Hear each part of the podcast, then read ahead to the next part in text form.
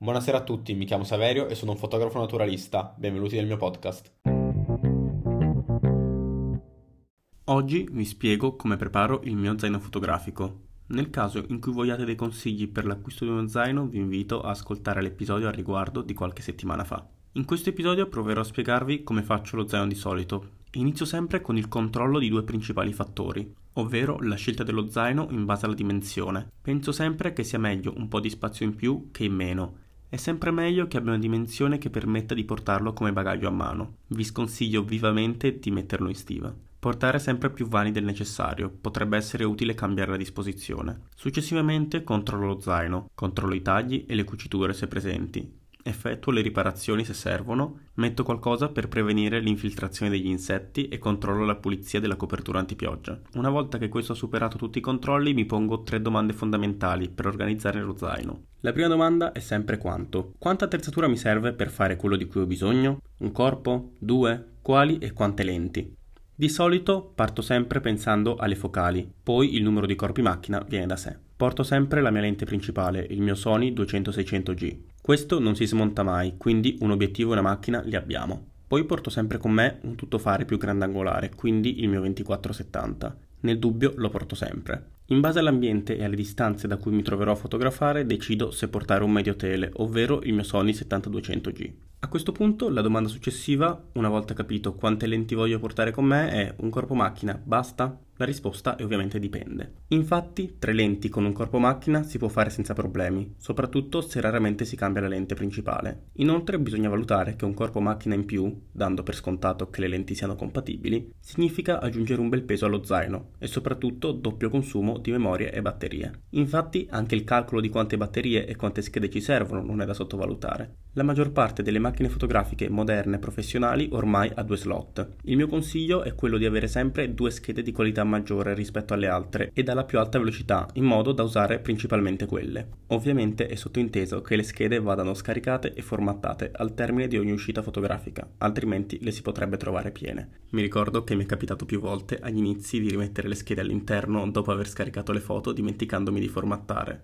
Vi assicuro che non è una bella situazione. Per quanto riguarda le batterie, invece consiglio sempre di averne 3 per macchina. Ovviamente dipende dal vostro modello, ma almeno per le Sony con 3 batterie si va avanti molto a lungo senza preoccupazioni. Dipende anche se la vostra macchina è una reflex o una mirrorless o se scattate solo foto o anche video ma comunque 3 è il numero perfetto per le batterie. A questo punto passo alla seconda domanda, ovvero quanto a lungo. Per quanto tempo mi troverò fuori casa per fotografare, impossibilitato a ricaricare o scaricare schede? Ad esempio, supponendo un viaggio di un mese, potrebbero servirmi più cavi di ricambio, nel caso in cui ne perda alcuni o si rompano o ancora peggio me li dimentichi. Possono sembrare cose impossibili, ma vi assicuro che non è così. Quest'estate, quando sono partito per venire in Costa Rica, dovevo stare tre mesi. Ero sicuro di essermi portato il cavo per scaricare dall'SD all'hard disk.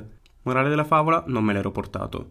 E ho dovuto ricercare un cavo per hard disk in Costa Rica, che non è stato facile da trovare e che mi è costato il triplo che in Italia. Quindi controllate sempre bene o ancora meglio portatene due. Inoltre, ragionando sul tempo, si può capire ad esempio se ci si vuole portare il computer per esportare e post-produrre sul posto o se si vuole attendere di tornare a casa. Questo ovviamente come tutto dipende anche dal peso, ad esempio certe compagnie permettono un bagaglio in cabina di 12 kg, altre di 7. Mi è capitato a settembre per il mio viaggio in Thailandia di avere a disposizione solo 7 kg e quindi ho dovuto rinunciare al Mac, per cui ho dovuto aspettare di tornare in Italia per poter scaricare le foto.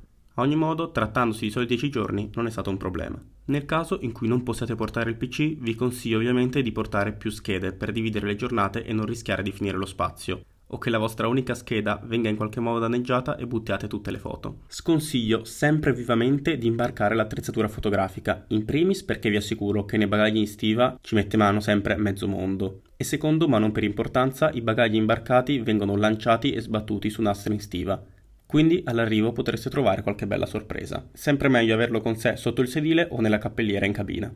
Terza e fondamentale domanda è perché. Questa domanda infatti apparentemente inutile vi eviterà di portare cose inutili appunto, messe nello zaino solo per riempire lo spazio, la cosiddetta lente nel caso succede questo. Mi ricordo che la prima volta che sono venuto in Centro America ho portato letteralmente tutto quello che avevo. Un sacco di peso inutile, lenti che sono rimaste nello zaino un mese intero. Portai anche il 50 mm fisso e l'85 che erano lenti che usavo per fare i ritratti. Esattamente non so che cosa pensavo di farci con degli animali. Però nel dubbio li ho portati e hanno occupato un sacco di spazio. Questa domanda inoltre vi salverà la vita da rompervi la schiena, portando zaini che pesano il triplo di quello che necessitate. Quindi, a sto punto, invece di fare come me, che a volte ho portato lenti e accessori letteralmente in vacanza dall'altra parte del mondo, lasciateli a casa che sono più sicure e tranquille. Una volta risposto con attenzione a queste tre domande e controllato i requisiti, iniziamo a fare lo zaino. Io inizio e finisco sempre con le cose piccole perché fidatevi sono quelle che si dimenticano di più. Vi consiglio di avere una tasca separata, che in molti zaini è predisposta, per cavi, cavetti, batterie, schede, hard disk, tutti insieme in una sezione, in modo che batterie e memorie non vaghino in giro per lo zaino. Ho visto decine di colleghi impazzire aprendo zaini alla rinfusa per cambiare lenti e perdere batterie, pezzi e schede in giro per la natura. Di solito tengo sempre un vano vuoto dove metto le batterie esauste e le schede piene, in modo da evitare spiacevoli inconvenienti. Mi è capitato l'anno scorso di cambiare batteria e di metterne una scarica e di perdere degli scatti. A questo proposito vi consiglio un piccolo trucco che personalmente utilizzo. Non dovete mai cambiare le batterie quando sono allo 0%, ma fatelo quando magari sono al 10, al 12%, in modo che se per qualche vago motivo, magari nella fretta, inserite una batteria scarica, avrete comunque qualche scatto residuo da poter fare. Successivamente metto la lente principale con la macchina fotografica nella parte centrale dello zaino, in modo che sia centrata sulla schiena. Devo dire che non ho mai dimenticato la lente principale, anche perché trattandosi di un 200-600 sarebbe abbastanza difficile. In generale vi consiglio di mettere le cose più pesanti nella parte bassa o centrale dello zaino, in modo che abbia un assetto migliore e che quando viene poggiato abbia un baricentro più basso e magari stia in piedi. Nei vani alti spesso metto un cambio di sicurezza insieme ovviamente ai sacchetti freezer, immancabili nel mio zaino. Una volta finito, questa è una chicca personale, metto un paio di gocce di oli essenziali per tenere lontani ragni e insetti, che sono sempre troppi. Questi erano i miei consigli per preparare lo zaino, ovviamente esistono mille altri modi e mille altre procedure. Vi ricordo che se vi è piaciuta questa puntata potete lasciare una recensione del podcast su Spotify. Trovate sul mio Instagram e sul mio sito www.saverovisconte.com tutte le foto di cui vi parlo nel podcast. Ci rivediamo come tutte le settimane il prossimo mercoledì alle 18.30.